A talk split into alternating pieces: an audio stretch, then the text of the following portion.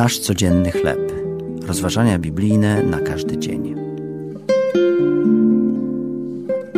Strefa śmierci. Tekst autorstwa Majka Whitmera. Na podstawie drugiej księgi Samuela, rozdział 11, wersety od pierwszego do szóstego oraz od 12 do 15. W 2019 roku pewien alpinista wspiął się na szczyt Mont Everestu, skąd po raz ostatni w życiu zobaczył wschód słońca.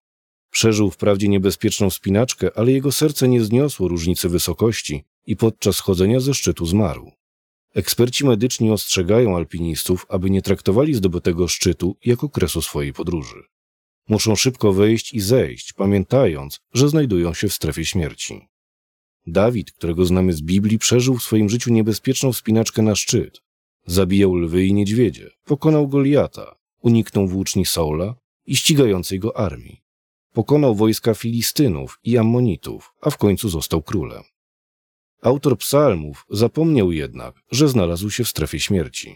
U szczytu swoich sukcesów, gdy Pan wspomagał go we wszystkim, do czegokolwiek się zabrał, Dawid popełnił cudzołóstwo i morderstwo. W czym tkwił jego błąd? Niepotrzebnie zatrzymał się na szczycie góry. Podczas gdy jego armia wyruszała do walki, Dawid wszakże pozostał w Jeruzalemie. Niegdyś był ochotnikiem stającym do walki z Goliatem, a teraz osiadł na laurach, zbyt długo pozostając w strefie relaksu.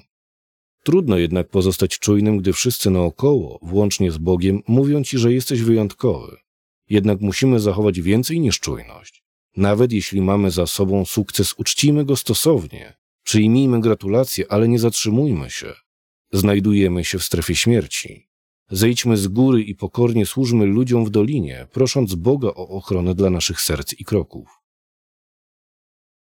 Czy wspinasz się po swej górze i zbliżasz się do szczytu?